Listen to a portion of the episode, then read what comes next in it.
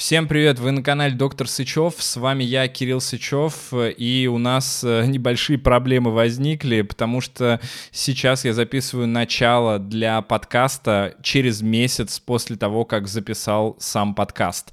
Подкаст вышел потрясающий, но, к сожалению, у меня пропал звук, он то ли не записался, то ли что-то еще, и сейчас в ближайший час там с моей стороны будет технический звук, но со стороны спикера Ксении Мироновой будет будет э, звук отличный, так что не переживайте. Я разговариваю мало, да и в принципе звук нормальный. Ну, вы не сильно будете переживать, я думаю, вы примерно через 5 минут э, привыкнете. По поводу самого подкаста. Ксения Миронова у нас в гостях, журналистка. Будем мы сегодня разговаривать об истории Ксении, о том, э, как она столкнулась с полицейским произволом, о том, как ее жениха посадили на 22 года в России по сути, за журналистику, скорее всего. Хотя и говорят, что за госизмену. Мы будем говорить о том, как э, Ксения пережила все это и с чем ей пришлось столкнуться с точки зрения ментального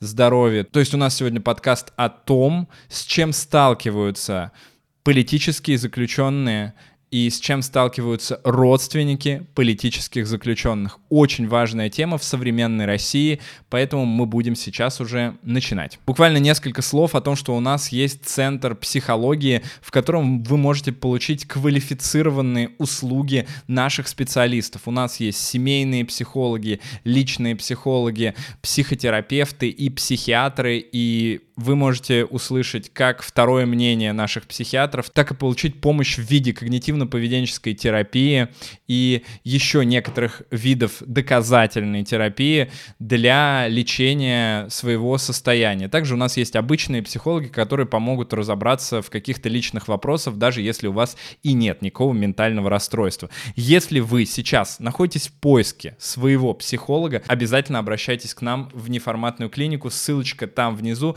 там есть ссылочка еще на социальные сети.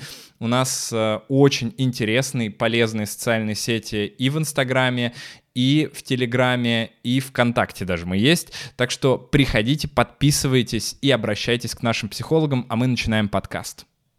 Банки Холл. Привет. Привет. Я обычно, когда такой формат веду, когда это формат история, mm-hmm. я предлагаю максимально отдать Дать тебе всю нить повествования и только лишь молчать, кивать и периодически задавать какие-то вопросы, коих у меня много, но я не рискну сказать, что я их все задам, потому что чаще всего бывает, что э, сам человек интереснее рассказывает, чем те вопросы, которые я подготовил. Поэтому без проблем э, мне бы любые.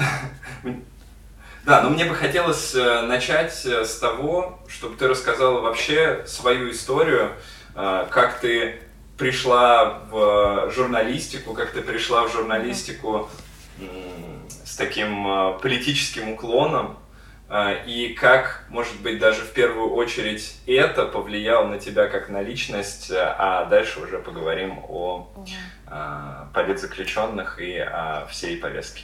Да. Я, кстати, первое хотела сказать, сказал про сроки политзаключенных. Э, мне кажется, что даже не обязательно сроки имеют значение, а вот я читала, в общем, несколько э, книжек не российскими авторами написанных, по-моему, одна американкой написана.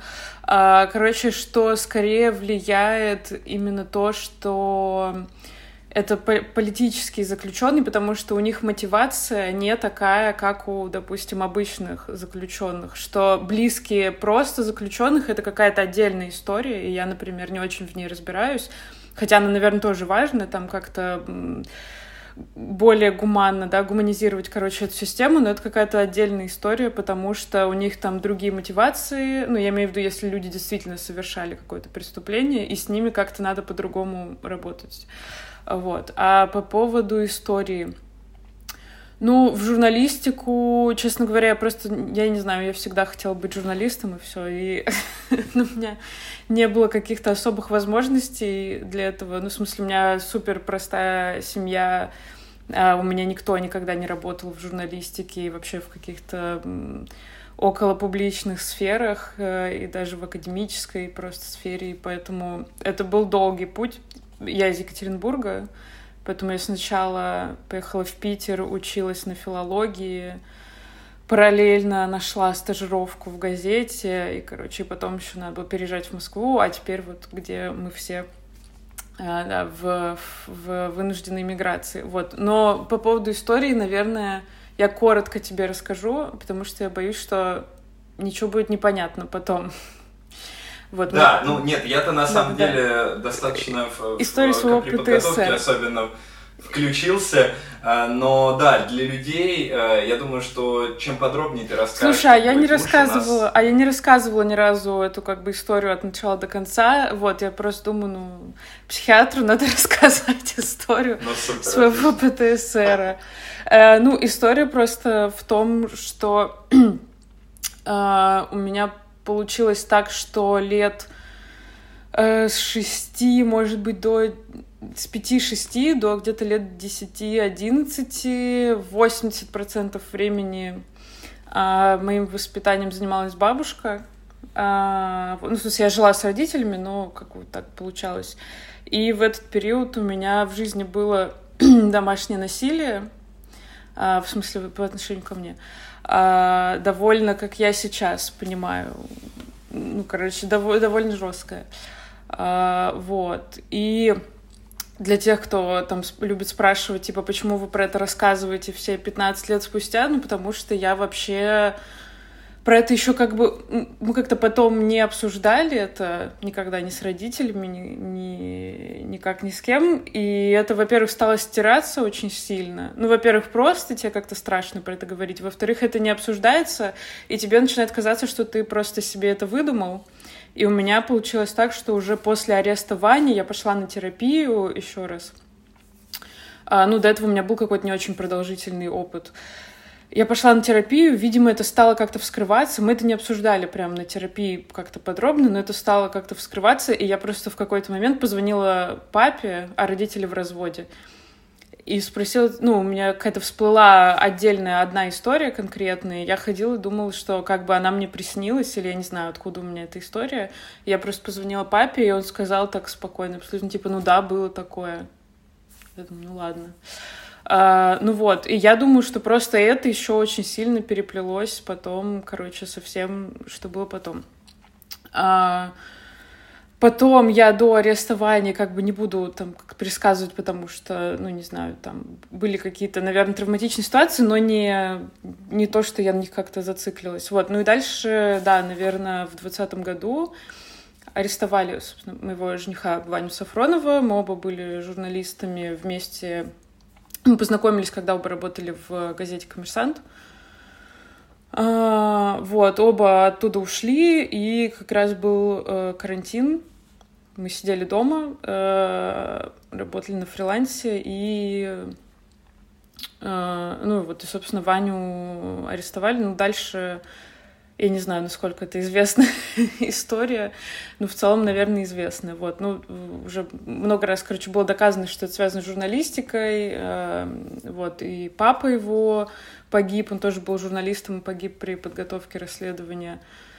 Э, вот. А, а, ну и получается, сейчас я вот просто поэтапно расскажу, чтобы было понятно. Э, арест Вани в 2020 году. Наверное, первый год был самый тяжелый. Потом я чуть-чуть как-то стала приходить в себя, и вот 22 год начинается с войны.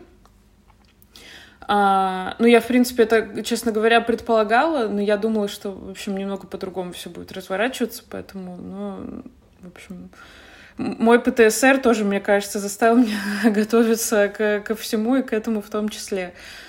А потом я работала на телеканале «Дождь», 1 а, марта нас заблокировали, пришлось уехать, потому что была конкретная угроза, что сейчас приедут. А у меня выбор был такой, э, не то, что там садиться, не садиться, а что если я сейчас сяду, э, ну или если просто даже заведут дело, и, ну, в общем, если что-то будет, то это опять же навредит Ване, навредит моим родственникам и Ваниным, которые уже тоже устали от этого всего. А, поэтому как-то решили, в общем, что я уеду. было непонятно. Ну, я до сих пор как-то не оцениваю это как э, навсегда. Вот, и потом получилось так, что за 22 год у меня сначала э, умирает прабабушка, с которой у нас были вообще очень э, хорошие отношения, я вообще ее очень любила. Потом дядя в довольно молодом возрасте. Потом э, бабушка э, кончает собой, э, вот, э, с которой как раз там детская история связана. И осенью э, погибает подруга. Э, очень близкая подруга, мы вместе учились, э, ну, такой прям супер близкий вообще человек, вот, и как-то, короче, но почему-то, наверное, добила меня вот смерть подруги в прошлом году, в конце года. Ну, в смысле, добила, я имею в виду в ментальном, в плане какого-то ментального здоровья, наверное, потому что все равно, когда это старшие родственники, мы все так или иначе не то, что мы к этому готовы, но это все равно более-менее то, что там у твоих знакомых когда-то происходило. В общем, ты как-то знаешь, что это бывает. А когда это там э, совсем молодой человек, как, и какая-то, ну, как бы несчастный случай, то это, короче, как-то а, очень подкосило. Вот, это если вкратце. А про Ваню, да, наверное, больше всего. И Короче, вокруг чего, мне кажется, меня зациклило как-то это вот первый год после ареста. И я думаю, что это связано с тем, что вообще мало говорили тогда про это, и в основном меня все... Ну, никто, короче, видимо, все как-то отказывались верить, что это серьезно, а я понимала, что, ну, как, как бы это серьезно, и это не закончится быстро. И немножко мне не хочется как бы про других людей так говорить, но мне кажется, было довольно много газлайтинга, именно что типа, да чё, да сейчас подожди, типа, там сейчас разберутся, вот, вот такое вот было. То есть предположение думаю... того, что это как-то быстро закончится, для чего люди так говорят, как, как ты думаешь? Мне кажется, себя успокоить и еще ну, это, наверное, какие-то защитные механизмы. Просто я еще до этого, до арестования э, была в терапии какое-то время, не такое там продолжительное какое-то. И плюс, ну, я писала, я как, собственно, как журналист, так сразу почти получилось, что, в общем, я хотела писать про политику, я более-менее всегда писала про политику. Ну, то есть я ходила в суды по этим делам, и я такая, как бы, ребят, понятно, что ну, вы видите вообще, что вокруг происходит. В общем, мне кажется, в 2020 году уже все-таки было все довольно очевидно. А, вот, ну, опять же, не знаю, защитные механизмы, наверное. Ну, то есть мне прям говорили, что чего ты... ты... Короче, мне кажется, что реакция окружающих в каком-то смысле меня травмировала сильнее, чем само как бы событие, потому что Э, мы к этому не готовились, но это мне осмыслить как бы довольно просто. Ну, в смысле, мы были журналистами, там Ваня писал про поставки вооружения, ну, как бы это как-то, ну, можно предположить, что такое могло произойти. Мы не готовились к этому, это было полной неожиданностью, но все-таки мне это осмыслить проще, чем э, вот эту реакцию людей странную, людей даже близких, людей, которые тоже там э, в журналистике, в политике, ну, короче, вот, мне кажется, что эта реакция как-то на меня повлияла сильнее даже, чем сам. Слушай, а у меня вот э, такая мысль появилась, что, наверное, люди, которые так говорят, ну, это же какие-то твои знакомые, то есть вряд ли они хотят этим там намеренно навредить. Не, не. А, скорее, да, скорее я думаю, что они могут не понимать вообще, как оказать поддержку в такой ситуации, потому что если так логично посмотреть, как будто бы, э, когда мы хотим оказать кому-то поддержку, нам хочется вот типа предоставить человеку какие-то э, хорошие данные или дать ему возможность э, там представить, что все будет хорошо, но на самом деле, видишь, это не работает. Сможем, как ты думаешь, мы с тобой э, сейчас порассуждать, какую бы поддержку в данном случае тебе бы наиболее комфортно было бы принимать, mm-hmm. и от какой поддержки тебе бы действительно становилось лучше, а не хуже. Ой, это... Чтобы, может быть, ну, да, да. люди другие э, в следующий раз э, ну, там, по отношению к своим знакомым, с кем такая ситуация произошла, были более экологичны?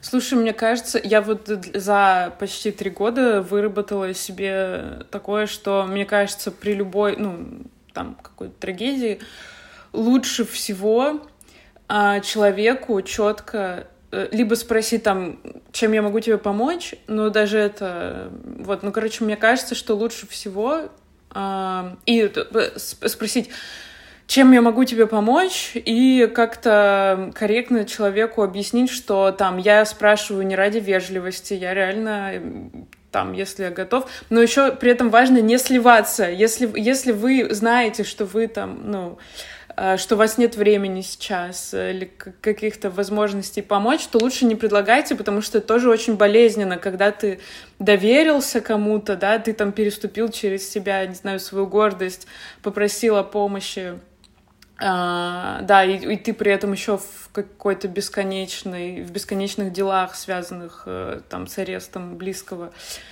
в, в чем-то таком в стрессе ужасном, вот, а ты доверился человеку, а он еще слился, например, то тоже э, э, просто в следующий раз человек может не открыться кому-то, не попросить больше помощи, вот. Но мне кажется, вообще нормальный вариант — это прям подумать, чем ты можешь помочь. Вот у меня были подруги, которые как раз э, сказали, мы сделали список психотерапевтов, проверенных, э, знакомых. Э, мы готовы тебя за ручку отвести, или там просто на бумажке написать имя терапевта, адрес, и там, типа, дать тебе просто вот бумажка и денег на первый сеанс. Вот, ну, короче, составить прям список, чем ты можешь человеку хотя бы примерно помочь, и прям сказать, чувак, выбирай. Вот, но мне кажется, это правда, наверное, один из самых разумных. То есть все-таки, как правило, людям нужна, короче, поможет реальная какая-то помощь физическая. Вот очень часто мне, ну, особенно если вы не знаете, как корректно поговорить, потому что я тоже не всегда знаю на самом деле, как корректно сказать.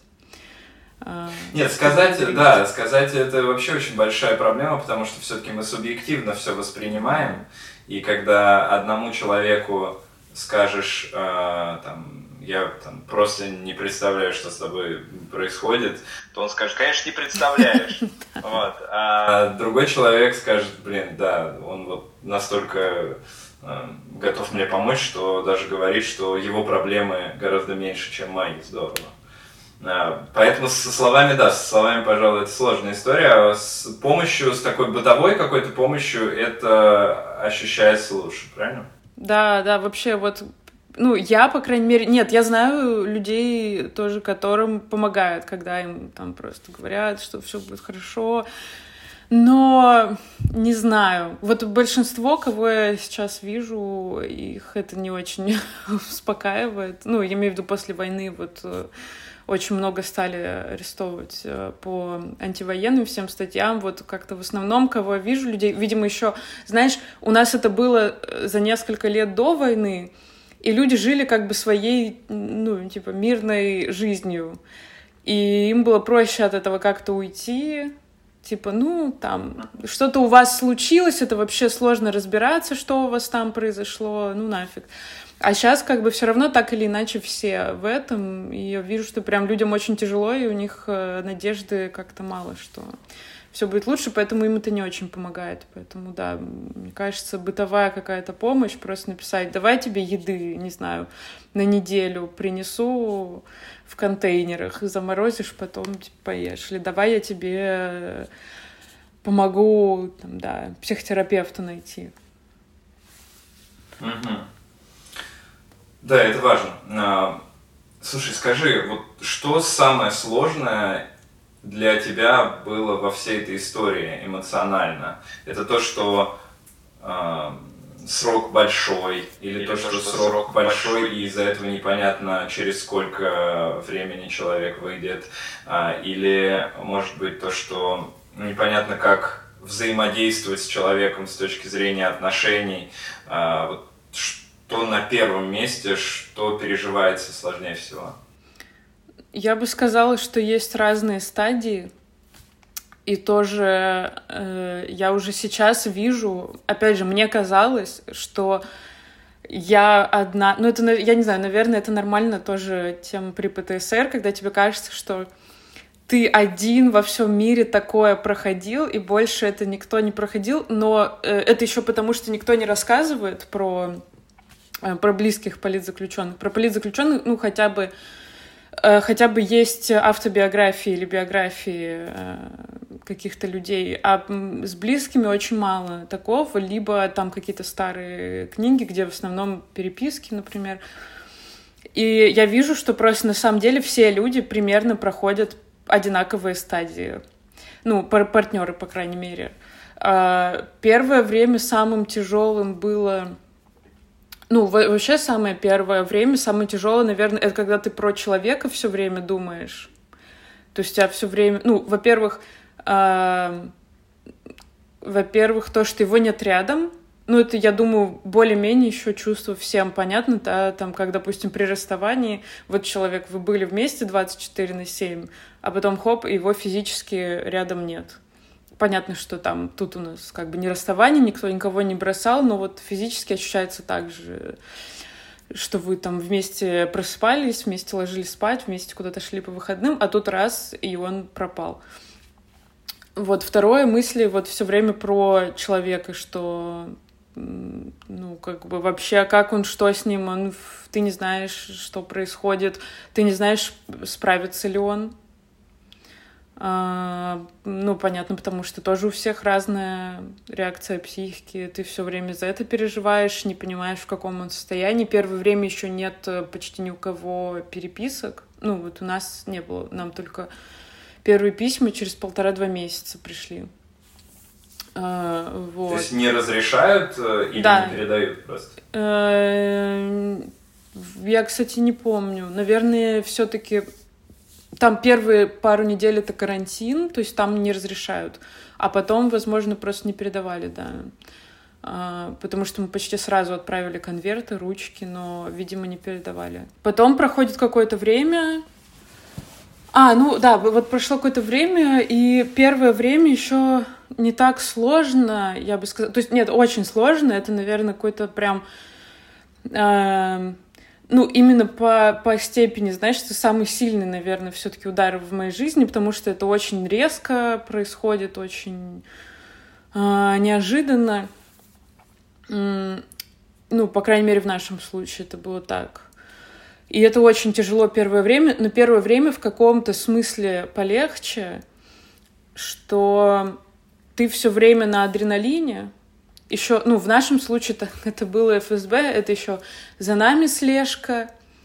А, то есть мы буквально там дома а, периодически на листочках что другу писали. Ну, как бы не потому, что нам было что скрывать, а потому что просто ты понимаешь, что вообще любая ерунда, которую ты скажешь, любая там какая-нибудь тупая шутка, ее могут часто там прослушивать, и, не знаю, она может куда-нибудь лечь в основу дела или что-нибудь еще.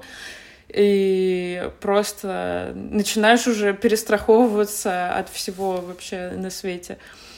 А, вот, потом, да, но ты все время как бы на адреналине, ты все время там то суд, ты общаешься с журналистами, ты пытаешься там как-то общественную кампанию продвинуть, собрать миллион поручительств, человеку там 200 передач собрать, 100 э, писем написать.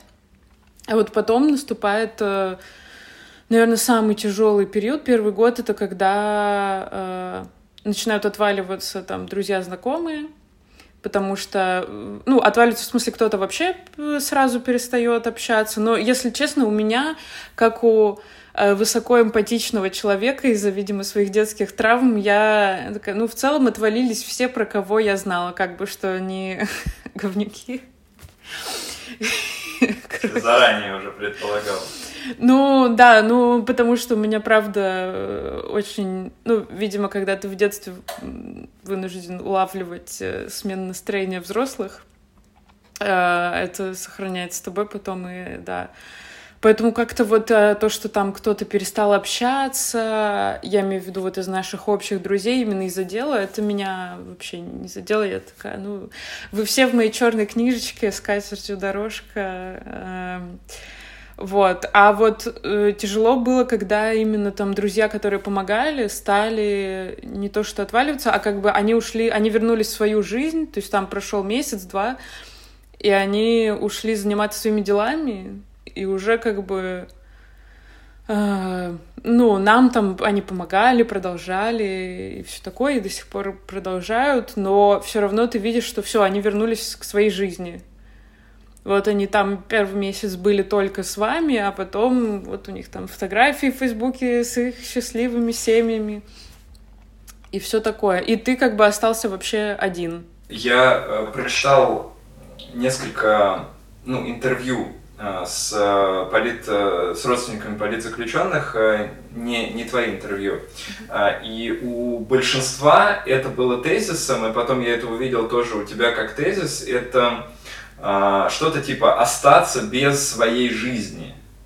То есть такая история про то, что вот эти люди, допустим, у которых есть у которых есть там, не знаю, э, эмпатия, совесть и все остальное, они помогают, понятное дело, они много всего делают и наверняка участвуют в этих компаниях, э, помогают там с передачами, еще с чем-то, но тем не менее у них есть там э, какое-то время, которое они проводят на работе или с семьей, и это их жизнь. А как будто бы у родственников, у близких, самых близких людей, такого формата нет, потому что ты всегда находишься, ты приходишь домой, и ты оказываешься в ситуации, где просто этого человека нет. Я об этом хотел тебя спросить, как это вообще работает. Ну да, это особенно у партнеров. А, да, знаешь, это эм, еще, мне кажется, что не очень понятно людям, и некоторые думают, там, ну, человек же вот там ну, вот такие у вас, типа, отношения на расстоянии. Но по факту проблема-то в том, что э, ты же с партнером планируешь как-то свою жизнь. Ну, помимо того, что вы вообще проводите время вместе, там мы, например, с Ваней почти все время вместе проводили. Э, то есть у нас была у каждого какая-то своя жизнь, но у нас были совместные вполне конкретные планы на какую-то жизнь семейную. И все, вы как бы, ну, как, какие могут быть планы, да, когда один из вас не на свободе? Их просто, это невозможно, построение каких-то планов, э, вообще какого-то видения будущего. Вот это, наверное, одно из самых тяжелых, особенно э, у меня, мне все говорили, ну, дождись приговора, хотя тоже мы приговора ждали два с половиной года а, тоже так э, нехило. Дождись приговора, после приговора будет понятно. И действительно, я очень ждала приговора, потому что хотя бы, казалось, будет понятен порядок цифр, да, ну там пять лет, это вообще уже кажется там после двух с половиной в СИЗО, типа вообще фигня.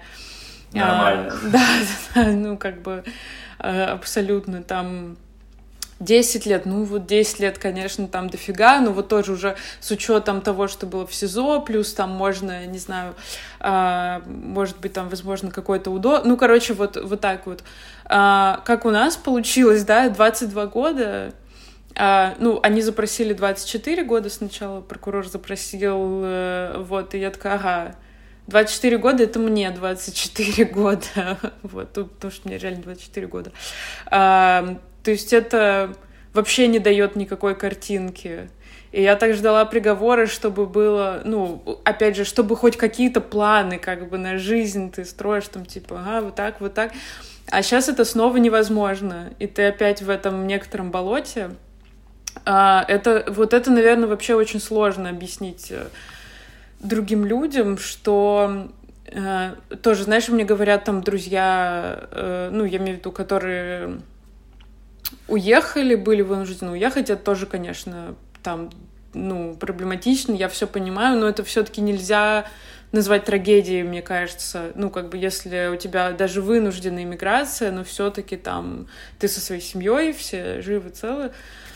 А, и вот мне там подруги, например, говорят, ну вот сейчас все живут без понимания какого-то своего будущего, все живут э, сегодняшним днем, и ты такой, ребят, мой сегодняшний день и ваш сегодняшний день немножко разные, все равно даже, допустим, там мои подруги, у кого нет партнеров, ты думаешь, вы можете планировать э, как-то, что вот там, э, ну, условно, оно может не сбыться, но ты можешь себе строить какие-то планы, типа там, вот через пять лет я хочу там, чтобы вот, э, не знаю, у меня была семья, или там через пять лет я хочу э, путешествовать, там, еще что-то, э, или там вот к такому-то возрасту я там хочу или не хочу детей, допустим, а я не могу вообще ничего планировать.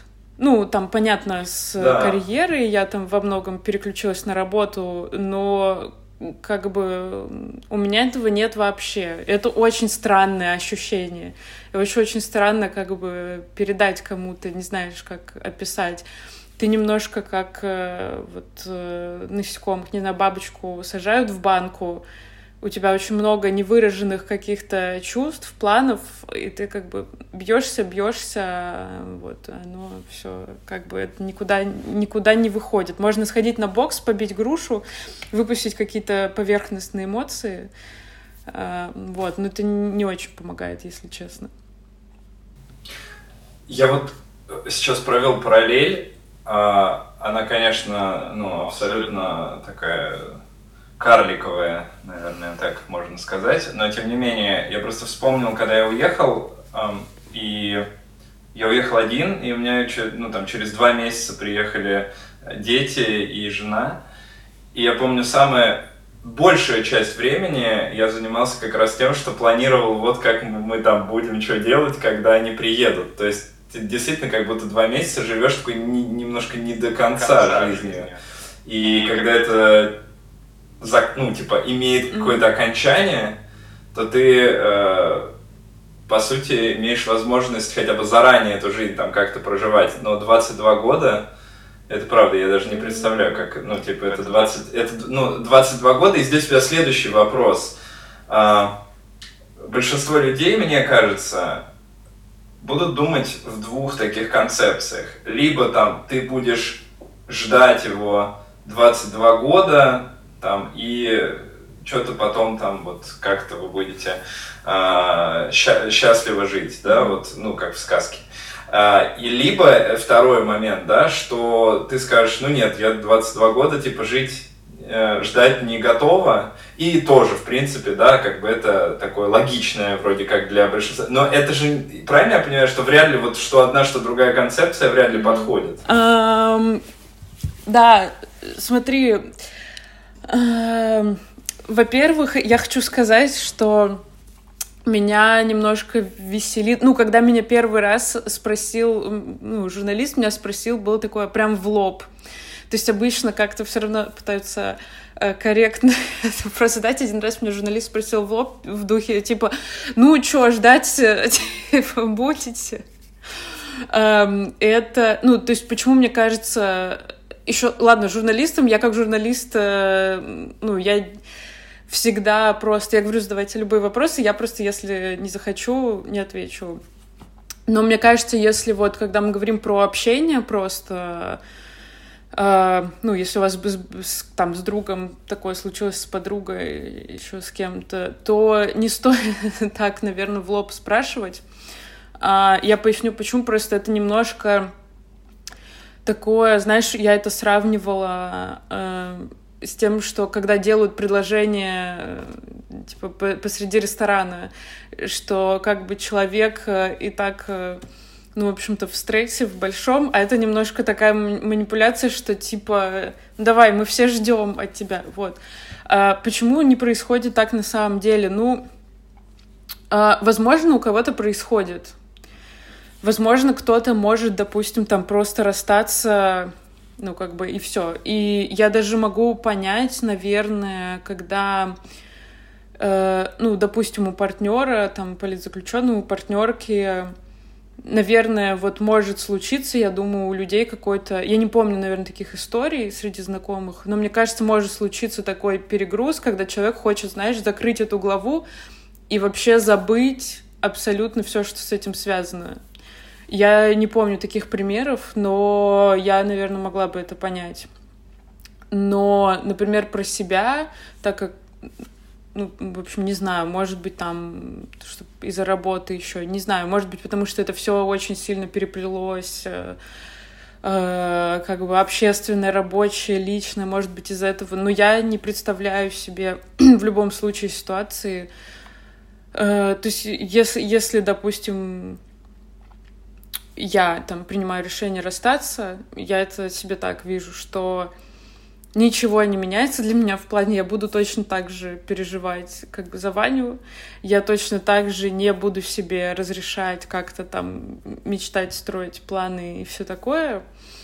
А, ну и, соответственно, это как бы довольно бессмысленно. Ты как бы лишаешься близкого человека, да, а по факту все остается точно так же, только ты еще как бы, ну, у тебя меньше возможностей как-то с ним там общаться, например. Вот, ну я честно думаю, что прям это все равно какая-то связь на всю жизнь, что вы это прошли. Э, вот. Бывает другая ситуация, вот такие примеры я уже знаю, когда человек из э, тюрьмы пишет близ, ну, допустим, там партнеру, партнерке, э, что он хочет расстаться. Э, и тут э, тоже... Это, короче, тут на самом деле миллиард вариантов. И люди так, знаешь, размышляют про это. Это все равно отношения, и там все равно все всегда сложнее, и никто не знает, что на самом деле. Э, и люди расстаются там точно так же по миллиону разных причин. Нет на самом деле такой причины... Ну, для кого-то, опять же, может быть, есть, но Э, с политическими такого почти не бывает, что нет такой причины, как тюрьма абстрактно. Причины, на самом деле, могут быть такими же, как в обычной жизни. Не знаю, там э, родственники вмешивались в жизнь, друзья вмешивались, э, партнер там не уделял внимания достаточно, или вы там друг другу или там вы начали, не знаю, постоянно ссориться. Я знаю людей, которые по телефону, ну вот из э, колонии, сколько у них там, 10 минут позвонить, и они умудряются по телефону посраться в эти 10 минут, там из-за каких-нибудь апельсинов. Э, кто-то там... Почему так происходит? Да, ну, да. Просто интересный такой психологический феномен. Как ты думаешь, это из-за чего происходит? Э, ну, потому что обычно человек, который в заключении, у него ограничен доступ к информации, и он э, тоже, люди как бы есть разные, он может себе там нафантазировать, что его партнерка, партнер, родители, сестры, братья, не знаю, что все живут какую-то свою лучшую жизнь, тусуются без него и что-то такое. Это первое. Э, хотя это как бы объективно в большинстве случаев не так. Второе, то, что могут давить, мне кажется, специально сотрудники, ну, на политических, сотрудники колонии, вот там им тоже рассказывают, там, а вот что твоя, не знаю, баба там делает, это тоже может быть неправдой, но им нужно там как-то тебя морально подавить. А, а у человека все равно еще в замкнутом пространстве, без доступа к информации, начинает это все тоже капать на мозг. А, и третьим, мне кажется, что ну, в принципе, у человека большой стресс, и он не может выместить это, допустим, на конвоиров, там, на, на сотрудников, э, на других заключенных. И единственный его вариант слить этот негатив, ну, это вот близкие. А, у нас не было такого с Ваней ни разу. Во-первых, потому что тут, как бы, конечно, повезло, Ваня супер спокойный человек, а, вот. И у нас с ним никогда в бытовом смысле, слава богу, никаких вообще проблем не было, никаких скандалов на бытовой почве, и это как бы продолжается. Вот опять же то, что я говорю. В общем, причины могут быть разные, и, в общем-то, какая бы странная это ни была жизнь, это все равно жизнь в тюрьме. Поэтому как у нас не было бытовых каких-то ссор, так их и нет сейчас. Плюс я знаю людей, у которых были ситуации, когда, например, партнер звонил, говорил там, ты не езжай в отпуск без меня, ты вот меня дождись там пять лет, и вот потом поедешь, э, мы вместе, типа, поедем в отпуск. Что это ты одна поедешь в отпуск?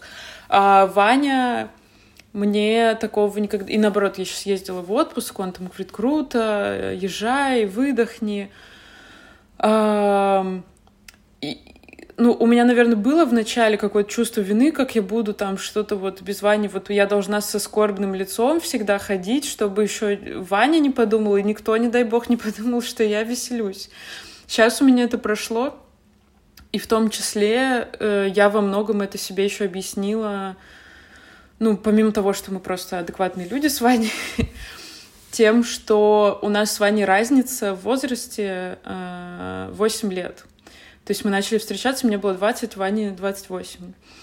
И как бы от того, что я буду страдать, и не ездить, там, не работать, э, не ездить в отпуск, мне никто медаль не даст.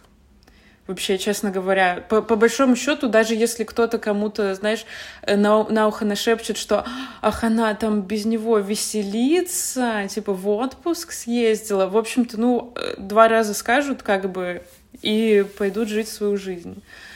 А, вот, и от того, что как бы... Ну, то есть я себе говорю просто в том числе, что Ваня-то эти как бы 8 лет э, нашей там разницы ездил и в отпуск, и по работе в командировке, и много где был, и много чего видел. И как бы у меня и так жизнь стоит на паузе. Ставить ее еще в этом смысле Э, ну, как бы самостоятельно еще ставить ее на паузу довольно бессмысленно. Вот, и как бы, ну вот, там, не знаю, вот Ваня действительно там, Ваня ездил э, в много разных, посещал много разных стран по работе и не только как бы он этот там период, вот, который я проживаю с 20 до 30 лет, как бы прожил нормально. Какого хрена я буду сейчас? Ну, то есть у меня был этот, как, как это назвать, не знаю, синдром выжившего, да, или э, чувство вины какое-то, но я, мне кажется, более-менее от него избавилась. Как ты с этим справилась? А, ну, я имею в виду, какие, какие это психотерапевты, это какая-то рефлексия это, не знаю, просто начала, э, понимая рационально, что надо это делать, э, отдыхать, и это помогло со временем. Ну, да, наверное, я, во-первых, просто э, пыталась куда-то выходить. У меня вначале была диагностирована депрессия, э, ну, как депрессивный эпизод. У меня вообще, э, получается, диагноз, диагноз ПТСР, э, и тревожное расстройство. Но вот в начале, э, по-моему, ну, был как бы депрессивный эпизод, но я просто... То есть я прям лежала какое-то время, было вот, когда этот адреналин закончился, друзья отвалились, я прям лежала и вообще не могла встать несколько недель, просто лицом к стене. Но как-то, короче, я понимаю, что это не совет, и у людей разная бывает депрессия, когда реально там без медикаментов, допустим, люди не могут встать э, вообще никак с кровати. Я все-таки смогла встать, я просто себе сказала, что я хочу вылечиться, э, что я могу как бы продолжать лежать, но я все-таки я хочу вылечиться, и это как бы моя цель. И это вот было первое самое, что именно что я пока не рефлексирую, ничего не думаю, я просто хочу вылечиться физически, прийти в какую-то норму. И я вот просто написала подругам, типа, отведите меня за ручку к врачу. И меня отвели к психиатру. Мне подобрали антидепрессанты, я начала их пить. И, кстати, вообще, я обожаю психиатров, я считаю, все должны ходить к психиатрам. Э, и я не то, что адепт какой-то, но мне кажется, что медикамент, ну, когда у вас реально что-то случилось, грамотная медикаментозная поддержка, она не может навредить. Если она нормальная, если вы под присмотром врача, и если вы сами как бы не саботируете это, в смысле, опять же, бывает у людей отрицание, там, ну, защитные всякие механизмы, но саботируйте, я, я имею в виду, что, знаешь, когда там человек э, полгода врачу не звонил и такой, блин, ну я вот уже и не буду, потому что стрёмно. Я думаю, ну я не знаю, как, но я думаю, что врачам на самом деле пофиг. Лучше вы позвоните через полгода, чем через 10 лет, когда все будет уже запущенный. Сто процентов, сто процентов. Я иногда, наоборот, э, начинаю переживать уже в другую сторону, э, там, просматриваю чаты и смотрю, что там кто-то не писал там 2-3 месяца, э, и задаю там вопрос, как, как, как у вас дела, и человек, да, такой, блин, я уж что-то это, mm-hmm. там, я бросил сам антидепрессанты, все хорошо, но я переживал, что вы там будете как-то ругаться. Расстроитесь из-за этого. Я говорю, да уж мне больше делать нечего, как расстраиваться из-за того, что вы не следовали рекомендациям. Да, это, это, это правильный очень посыл, я считаю. Ну, короче, да, была, была рефлексия, но первый шаг был просто себя физическое какое-то привести нормальное состояние. То есть у меня была сильная потеря веса, сначала, потому что я ничего не ела, и там тоже там мы корректировали э, медикаментами. И я начала ходить на терапию тоже. Кстати, были тоже люди, которые мне говорили, типа, что мне делать нехер. Э, вот. И просто еще тут такой момент, знаешь, в первое время после ну, вот ареста близкого, ты в очень остром состоянии, в очень обостренном, и тебя еще все триггерит, и у тебя еще там ты только успокоился, у тебя какая-то новая хрень случилась. Типа ты только успокоился, а, не знаю, суд назначили. Ты только там выспался, пришел в себя, там еще что-нибудь случилось, не знаю, слежка какая-нибудь, и ты там весь в напряге. А, вот, и ты в очень остром состоянии, а люди еще, блин, вообще, мне кажется, лучше людям ничего не говорить. Если не знаете, что сказать, лучше уж молчите. Потому что, ну, я это как бы много раз тоже рассказывала, но, конечно, не, ну, иногда такую дичь просто тебе говорят. Я сейчас на это смотрю, э, ну, вот сейчас мне будет скоро 25, и я, конечно, понимаю, какая, ну, какую я работу проделала за эти три года, огромную в плане того, что насколько научилась фильтровать, что дичь, что не дичь. Первое время тебе очень тяжело, у тебя куча информации, ты не понимаешь, кому доверять, не доверять, и когда тебе какой-то не самый далекий человек говорит, ну, я рассказывала много раз историю, типа, что, ну, это отличная проверка ваших отношений, а, и, а ты вот в этом остром состоянии, тебе вроде бы обидно, но ты не можешь дать отпор, потому что ты там всю ночь э, ревела. И, и плюс это, знаешь, очень много, например, в моем случае это было очень много людей э, там старше меня или там каких-то наших знакомых по работе, которым тебе тоже, ну типа, это же вот там Вася Пупкин, большой журналистский авторитет, ну, то есть э, в целом сейчас, спустя три года, я, конечно, думаю, а можно материться?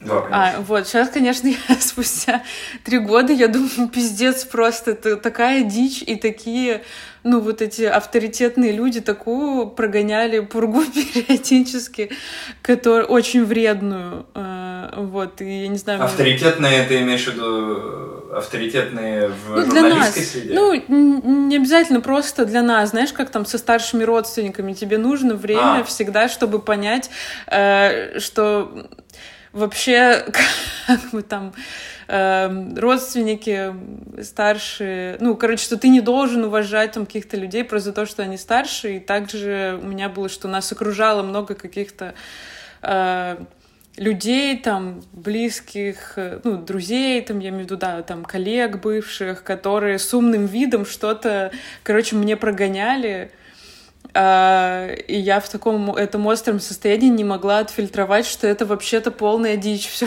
что они рассказывают. Ну, в смысле, там какие-то вредные советы были, знаешь, как бы от э, умных, старших. И вроде ты головой понимаешь, что это ерунда какая-то. Ну, блин, да, ну вот э, там чувак э, не знаю, 20 лет про, про политику пишет, наверное, вот ему виднее. Сейчас я думаю, господи, да там такое, такую чушь люди несли вообще, такой бред говорили.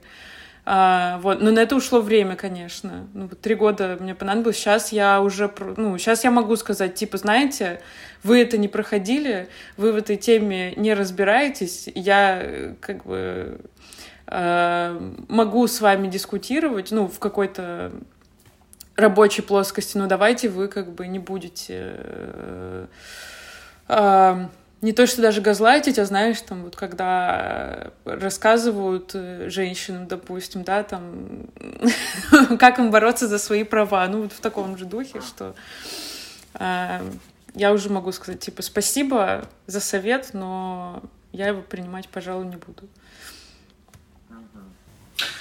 Что тебе все-таки помогает оставаться в порядке? Ну, относительно понятно, в разное время, наверное, по-разному в порядке, но, э, в принципе, ты говорил про работу, про э, Задавай друзей, про иммиграцию, кстати говоря, наверное, тоже, да, можно здесь э, подумать. Потому что я просто, мне тоже вот такие советы иногда дают, вот надо вернуться там в Россию, и вот тут вот обязательно тогда все будет хорошо, потому что кто же будет строить Россию, если не мы?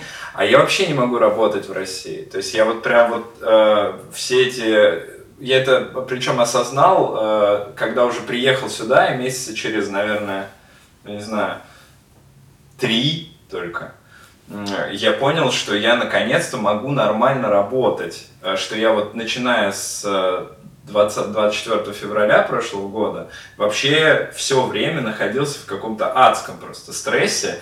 И потом уехал в эмиграцию, первые несколько месяцев эмиграции тоже жесткий стресс. И вот только сейчас постепенно, постепенно я понимаю, что я типа работаю в кайф опять. Что мне опять что-то нравится делать и, и все такое. А, и я вот из-за этого вообще начал переживать, что мне кажется, я могу, в принципе, не захотеть возвращаться в Россию.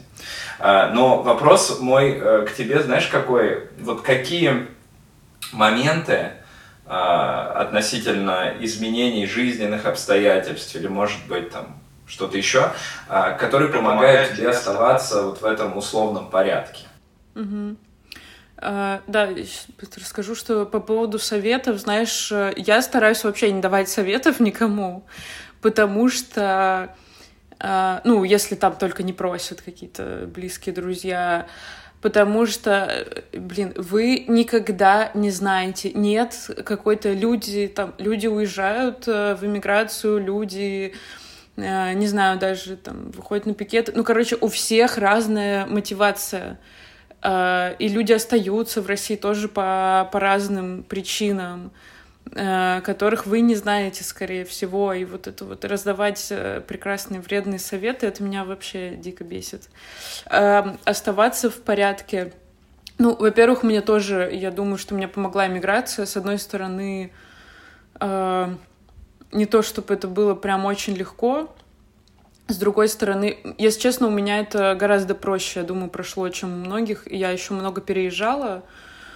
А, ну и вот я сразу в 18 лет я уехала учиться в другой город. И, если честно, у меня как-то довольно просто это все прошло. А, ну, относительно я вижу там, как друзья мои э, очень э, сильно это переживают. И я жила с родителями в разных городах а, довольно давно и у меня там все близкие были как-то раскиданы по разным странам, городам. В этом смысле какой-то, наверное, супер проблемы не было. И мне тоже, я могу сосредоточенно работать хотя бы, потому что я помню в России последний год у меня в коридоре стоял, значит, у меня стоял чемоданчик, а, а рядом с ним сумка для СИЗО собранная. Ну, тоже свойство, мне кажется, людей с ПТСР пытаться все тысячу вариантов э, развития событий продумать. И вот у меня стояло две сумки в СИЗО и в эмиграцию. У меня были... То есть я там... Ну, где-то в двадцать первом году я примерно начала понимать, что что-то плохое э, будет скоро. То есть я там часть документов успела себе подготовить, они у меня там лежали в одной заготовленной папочке. Вот, и я помню вот это состояние, когда я работала, а меня трясло просто. И ты так, а, особенно когда война началась, у нас эфиры, я работала на дожде, и у нас эфиры были э, 24 на 7, и вот это состояние тебя трясет, ты не спал уже несколько дней, не ел, э, и все такое, а тебя еще постоянно, ну, как бы еще с моим тревожным расстройством, у тебя еще постоянно тревога, что сейчас там вот не знаю, у твоих родителей будет обыск, а ты все время в телефоне, что вот не дай бог ты пропустишь э, секунду там, а что-то случится, не знаю, кого-то из друзей заберут, надо будет ехать. Ну, в общем, э, в этом смысле миграция действительно помогла что я могу хотя бы как-то... То есть моя вся паранойя, это все осталось на месте, и тревожное расстройство, но, по крайней мере, я могу как-то работать более сосредоточенно. Еще что помогает э, мне, злость, если честно, помогала и помогает э, вот переводить свою какую-то эту невыброшенную энергию. Я вообще очень редко, мне кажется. Я надеюсь. Может, другие люди не согласны, но мне кажется, я не очень часто как-то на открытые конфликты с кем-то иду. А, мне это, ну, даже тяжеловато а, бывает. Но просто злость, позлиться, вот когда тебе кто-то сказал какую-то фигню, просто позлиться, всех внести в свою черную книжечку мысленную и подумать, какие все уроды, э, это, мне кажется, полезно. И потом эту злость просто не выливать на людей, а преобразить во что-то. Пойти поработать, не знаю, в зал сходить. Я иногда, когда бегаю на дорожке, я прям такая, блин, надо на кого-нибудь позлиться, включить это Eye of Tiger, э, представить своих воображаемых врагов. Вот, ну, наверное, помогает работа. А, тут, тут два, на самом деле, фактора. Во-первых, то, что ты занят. Во-вторых, э, ну, в моем случае, что есть какая-то возможность помогать другим людям. Но я вот не знаю, иногда меня разрывает, то есть, например, даже по поводу... То есть я понимаю, что мне важно рассказывать там про дело Вани, потому что нужно всегда, ну, чтобы больше говорили про политзаключенных и про его конкретное дело. Конечно, мне хочется, чтобы не забывали. Но иногда, то есть я не могу сказать, что рассказы о своей личной жизни мне какое-то прям, знаешь, доставляют супер... То есть тут две немножко грани. С одной стороны, доставляют удовольствие, потому что я понимаю, что я что-то важное делаю и помогаю. С другой стороны, сейчас я спокойно уже про это рассказываю все, но вообще э, у меня всегда, мне всегда хотелось, чтобы вот меня там будут знать вот за мою работу, и вот мою работу будут там ценить. А вот меня, я даже когда на телеке работала, э, мне, ну, есть люди, которым очень нравится быть в кадре, а мне больше нравится как бы в какой-то режиссерской роли за кадром. Вот героев там как-то простраивать э, историю, это я люблю. А вот рассказывать как-то, короче, э, копаться в своей жизни личной, на самом деле было довольно тяжело поначалу. Вот. Но с другой стороны, вот сейчас, да, уже, наверное, перевешивает, что все-таки ты. И. А, мне еще помогает что я все-таки отстраиваюсь. Я не знаю, насколько это здоровая история, но что я отстраиваюсь и смотрю на это очень вот по-журналистски. Ну, то есть, что... Uh-huh. Э, как бы... То есть, как отстранение такое. да, ну, ну вот я не знаю, насколько это здоровая штука, да, что я... Э, да, я про это рассказываю иногда, мне кажется, немножко как бы не, как будто не про себя, а со стороны, я даже, мне кажется, я когда к терапевту ходила, мне кажется, тоже такое было, что я немножко вот включала журналиста, и ей начинала как бы по полочкам раскладывать. И, возможно, это, наверное, не очень классно. Эм, ну, в смысле, что, наверное, надо проживать свои как-то возможные эмоции. Но, короче, не знаю, с другой стороны, может быть, мне это помогло их прожить. Не знаю. Эм, вот. Сейчас э, я вот попыталась в какой-то распорядок еще привести э, жизнь свою. То есть я, блин, я не ложилась в 10, в 11, ну, в 10, в пол одиннадцатого я стараюсь сейчас ложиться, потому что рано встаю и плохо себя чувствую, если не высыпаюсь. И это очень помогает, хотя это очень странно. Я в 10 вечера лет с 6, наверное, не ложилась спать. Странные чувства от этого. Но я хочу сказать при этом, что вообще-то глобально ничего не помогает. Ну, как бы, мне кажется, надо тут понимать, что э, ну, твой, твой близкий все равно остается в тюрьме. То есть мне вот психиатр сказала довольно быстро тоже, что... Ну, и антидепрессанты я курсами пью. И, и я прям пью так, как говорит психиатр. А, и мы с ней там очень плавно выходили в какой-то момент с них, потом возвращались. И если как бы это все плавно делается, то вообще я себя чувствую супер. И... Но она мне сказала, и я слышала, что другим людям психиатры, психотерапевты тоже говорили, что ну, как бы тут ничего не сделаешь. В общем, раздражитель, да, грубо говоря, психики, то, что человек в тюрьме находится, ну, оно же никуда не девается, и поэтому непонятно, что с этим делать. Как бы, ну как... Ну да, это важный момент. Социальная часть не уходит.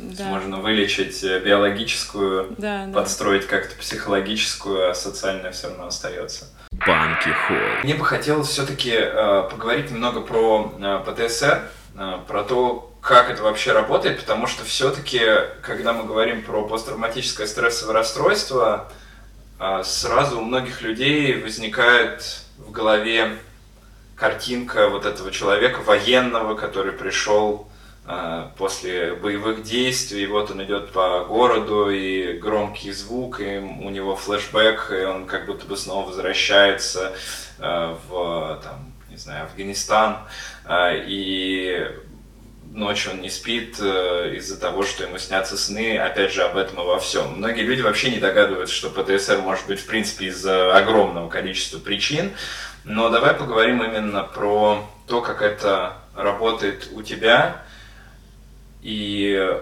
как ты считаешь, можно ли от этого полностью избавиться в твоем случае? Ну да, ПТСР вообще, насколько я понимаю, ПТСР вообще может быть эм, вопрос не всегда даже как бы характера воздействия, да, а насколько это на тебя повлияло. То есть есть там люди, которые на войне не получают ПТСР, а есть, которые получают.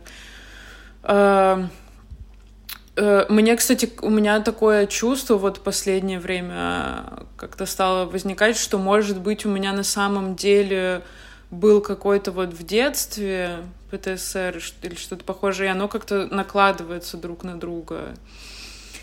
Не знаю, возможно, если я вернусь сейчас, ну, просто из-за иммиграции не было возможности, может быть, если я вернусь сейчас в терапию, то я это попытаюсь как-то, короче, в этом разобраться.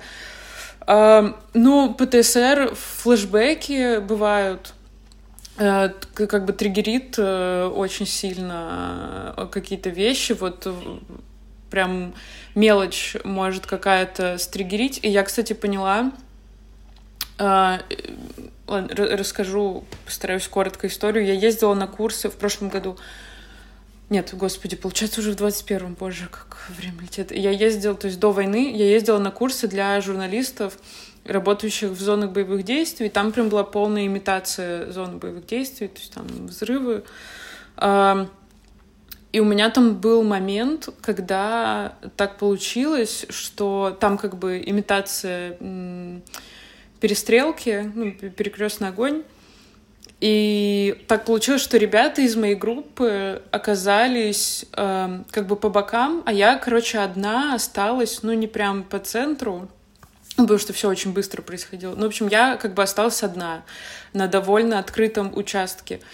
И я потом... И вот этот момент меня просто жестко стригерил. А э, организаторы, я их предупреждала, ну, как бы про ПТСР, просто чтобы там, если у меня сердечный приступ случится, что это как бы не их э, вина. Э, и они думали, что меня будет триггерить Uh, там потом как бы, ну, была тоже имитация ситуации с допросами, и они были уверены, что меня будет триггерить ситуация с допросами. А получилось ровно наоборот, что э, на допросе наоборот, я была вообще просто... Я такая, я это уже проходила, это у меня было, я тут знаю, как себя вести. Э, это тоже, мне кажется, какая-то, ну, как бы часть э, ПТСР, что если ты проходил ситуацию, ты вот ее, наоборот, только рад смоделировать в какой-то более безопасной ситуации. И пройти уже... Я даже прям поняла, что я хотела это как бы пройти, а, то есть в реальной жизни у меня не было контроля, а здесь я понимаю, что это, ну, так или иначе все равно как бы имитация. И мне, наоборот, хотелось это пройти вот так, как, может быть, где-то какие-то моменты я бы там хотела пройти в реальной жизни первый вот этот раз, исправить.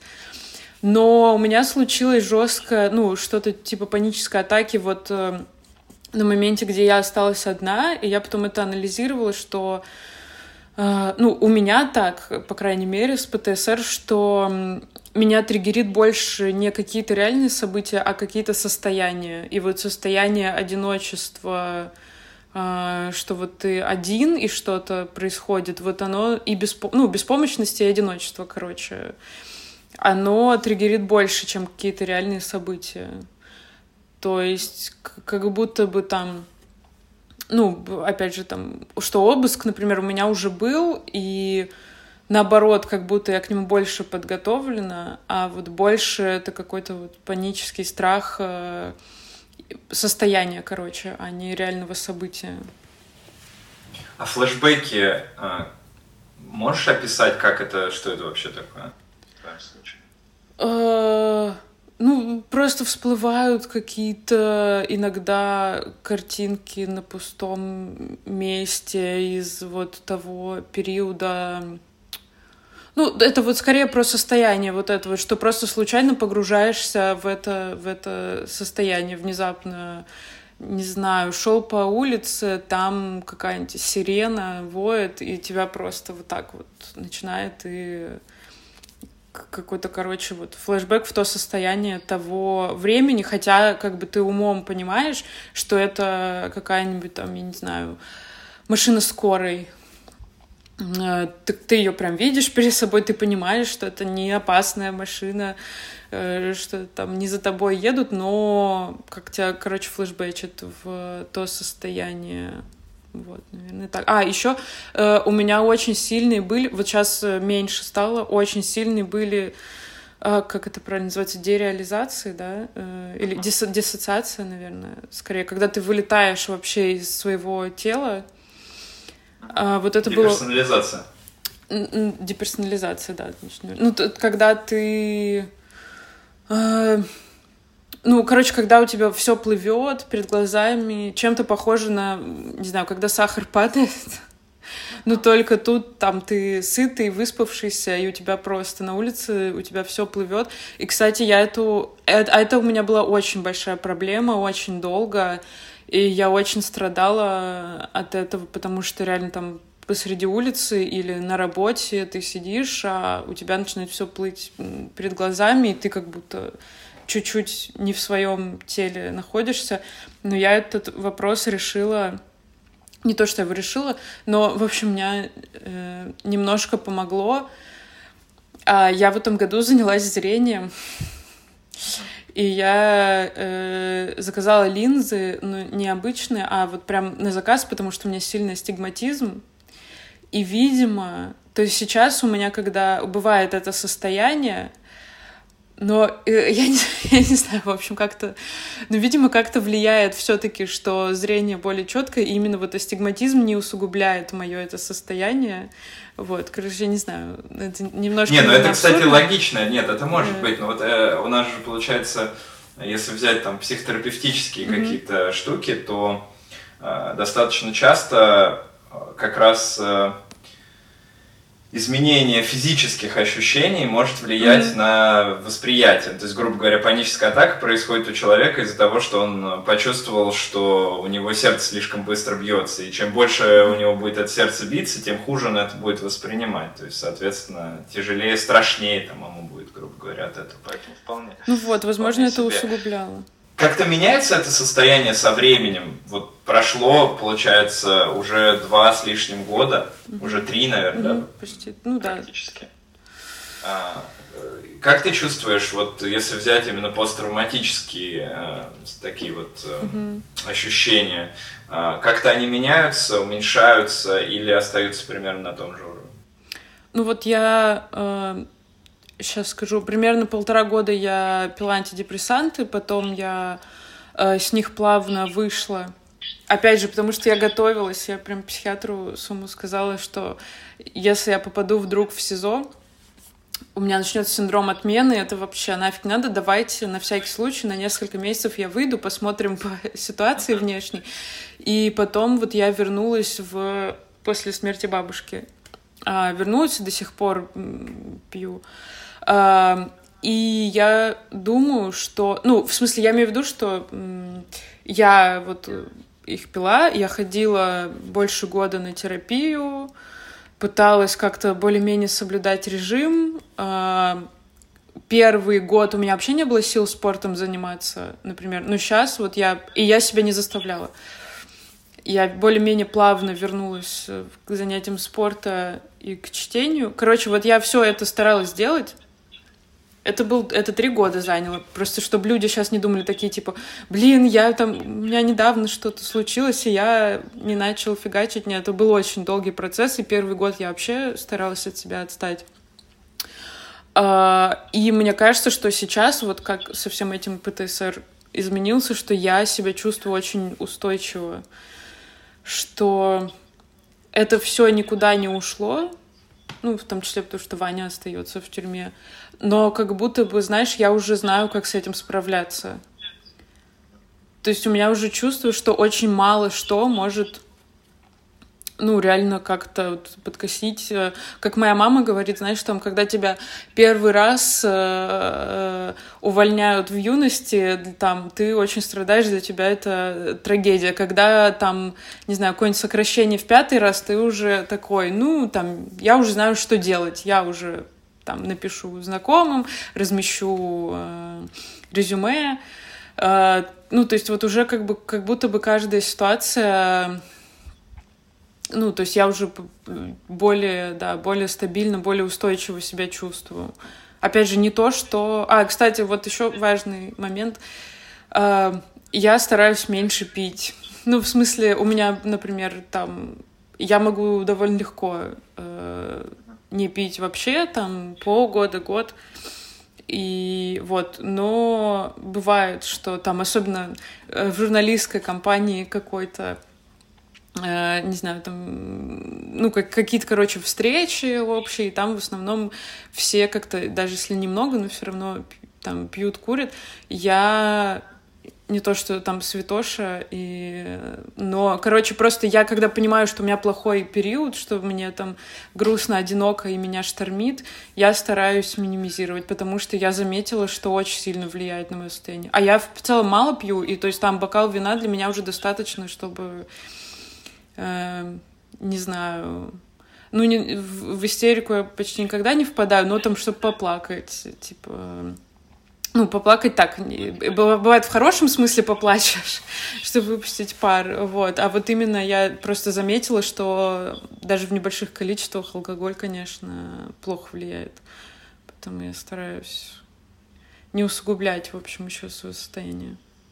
Ну да, это, это интересный момент, кстати, потому что ну, очень часто люди наоборот начинают на фоне сложностей, каких-то mm-hmm. тревожности особенно больше употреблять алкоголь. Но это обычно, да, в худшую сторону в итоге все равно срабатывает. Да, ну знаешь, я еще вот скажу, что э, наверное, из-за тоже ПТСР у меня очень сильно вот есть блокировка эмоций. Эм, ну, то есть, когда ты прям ничего не чувствуешь временами. И единственное, как бы, почему я заметила, почему хочется иногда, например, там, выпить вина, потому что, видимо, это тебя расслабляет и дает какой-то выпуск эмоций. Но я просто себе тоже говорю, что э, типа так, мы хотим э, вылечиться, мы хотим себя лучше чувствовать. Эм, надо-ка лучше, не знаю, сходить в бассейн. Но иногда я прям чувствую, что это не то, что я такой алкаш, и у меня вот эта непреодолимая тяга выпить, потому что я реально могу довольно спокойно очень долго не пить, а именно, что тебе хочется вот как бы, чтобы ушло это ощущение заблокированности эмоций. Uh-huh. Спасибо большое за такой подробный обзор состояния. Ну, все пьют, поэтому я думаю, это полезно Не, не, сто процентов, сто процентов, конечно, потому что, а, ну, я, наверное, посмотрел э, все интервью до этого твои, и, ну, там все-таки больше такое интервью прям. Вот, а мне хотелось именно, чтобы мы поговорили. А есть ли, э, есть ли что-то, что бы тебе хотелось, э, может быть, ну, важное сказать, чтобы это было услышано. Не знаю, сколько народу посмотрит, потому что у меня по-разному просмотры, нет какого-то четкого количества. А, но, тем не менее, может быть, это касается других людей, которые с подобными проблемами столкнулись. Может быть, просто что-то тебе хотелось бы рассказать. Вот давай эту последнюю часть мы как раз на это распределим. Uh, не, наверное, лучше тебе доспросить, если, если у тебя еще остались какие-то вопросы. Я могу долго вообще про это все рассказывать. Uh, наверное, мне, ну, как бы, как и везде, не только там, если ты близко в рестовале, мне хочется, конечно, сказать людям, что вот я вижу сейчас многие люди, ну, у которых что-то случилось там э, из-за начала войны. Я сейчас не беру, э, ну, как бы, э, я не говорю про людей, которые в Украине, потому что это вообще, я думаю, что просто нельзя даже разбирать как-то одинаково там и, и ПТСР разного плана, все. Но просто в целом я вижу, что люди, когда у них что-то случается, очень до себя докапываются. Э, и, короче, хочется сказать просто отстаньте реально от себя, у вас организм ну, через какое-то время все равно чуть-чуть выдохнет, если вы не будете еще себя доставать дополнительно. А, вот, потому что я тоже, я себя первый год, ну, у меня не было выбора особого, то есть, например, я диплом защищала после арестования через пару месяцев, а, вот, но у меня не было особо выбора, типа, его не защищать, уже хотелось его добить. И, ну, просто хочется сказать реально, по возможности отстаньте от себя. Если у вас нет сил читать, ходить на спорт, я не знаю, заниматься у 200 репетиторов и еще параллельно близкому помогать, э, не надо этим всем заниматься. Вы просто усугубите свое состояние. А людям, которые знают людей, у которых что-то случилось или дружат с ними, отстаньте тоже от этих людей тоже не, не доставайте их, если... Эм, ну, если вы там видите, что человек в плохом состоянии, ну вот пытайтесь ему как-то деятельно, короче, ну, не перегибая, просто предложите ему какую-то реальную помощь, но не доставайте его, особенно если это вот специфичные ситуации, то есть, например, когда близкие политзаключенных делятся друг с другом, там я заметила, у нас э, есть закрытый э, телеграм-канал для близких политзаключенных, и мы перед Новым годом созванивались. Я заметила, что там э, разговор сам у людей завязывается, потому что это, ну, горизонтальная группа, где люди не дают, они знают, видимо, что ну, они дают только практические советы, но они, видимо, знают, как это болезненно, когда к тебе лезут советами и они э, с какими-то там душеподъемными речами не лезут, а у них именно начинается сразу диалог, типа, а у нас вот так, а у вас как? Ну, то есть в горизонтальной группе, где все понимают, что это за травма, это как бы хорошо устроено, там люди могут другу советовать. А если как бы у вас такого не случалось, блин, не давайте советов, реально, вы сделаете хуже. Вы можете предложить там какие-то варианты Э, человеку каких-то де... ну вот какую-то, короче, предложить, да, конкретную помощь там, а вот может быть терапия, а вот может быть вот это, но вот советами реально нафиг, не, не надо, не, не лезьте к людям, вот. А так, да, я не знаю, мне кажется, я и так очень много болтаю. Слушай, у меня еще, знаешь, какой вопрос? А, вот э, ты сказала про группу, угу. А есть какие-то ресурсы, э, к которым могут обратиться люди, э, которые, ну, либо там родственники политзаключенных, либо друзья родственников политзаключенных, mm-hmm. ну, или даже, может быть, не только политзаключенных, Потому что у нас там, например, много сидит по тем же самым наркотическим статьям, где тоже практически, ну, как бы человек э, особо ничего не совершал там, за кораблик травки.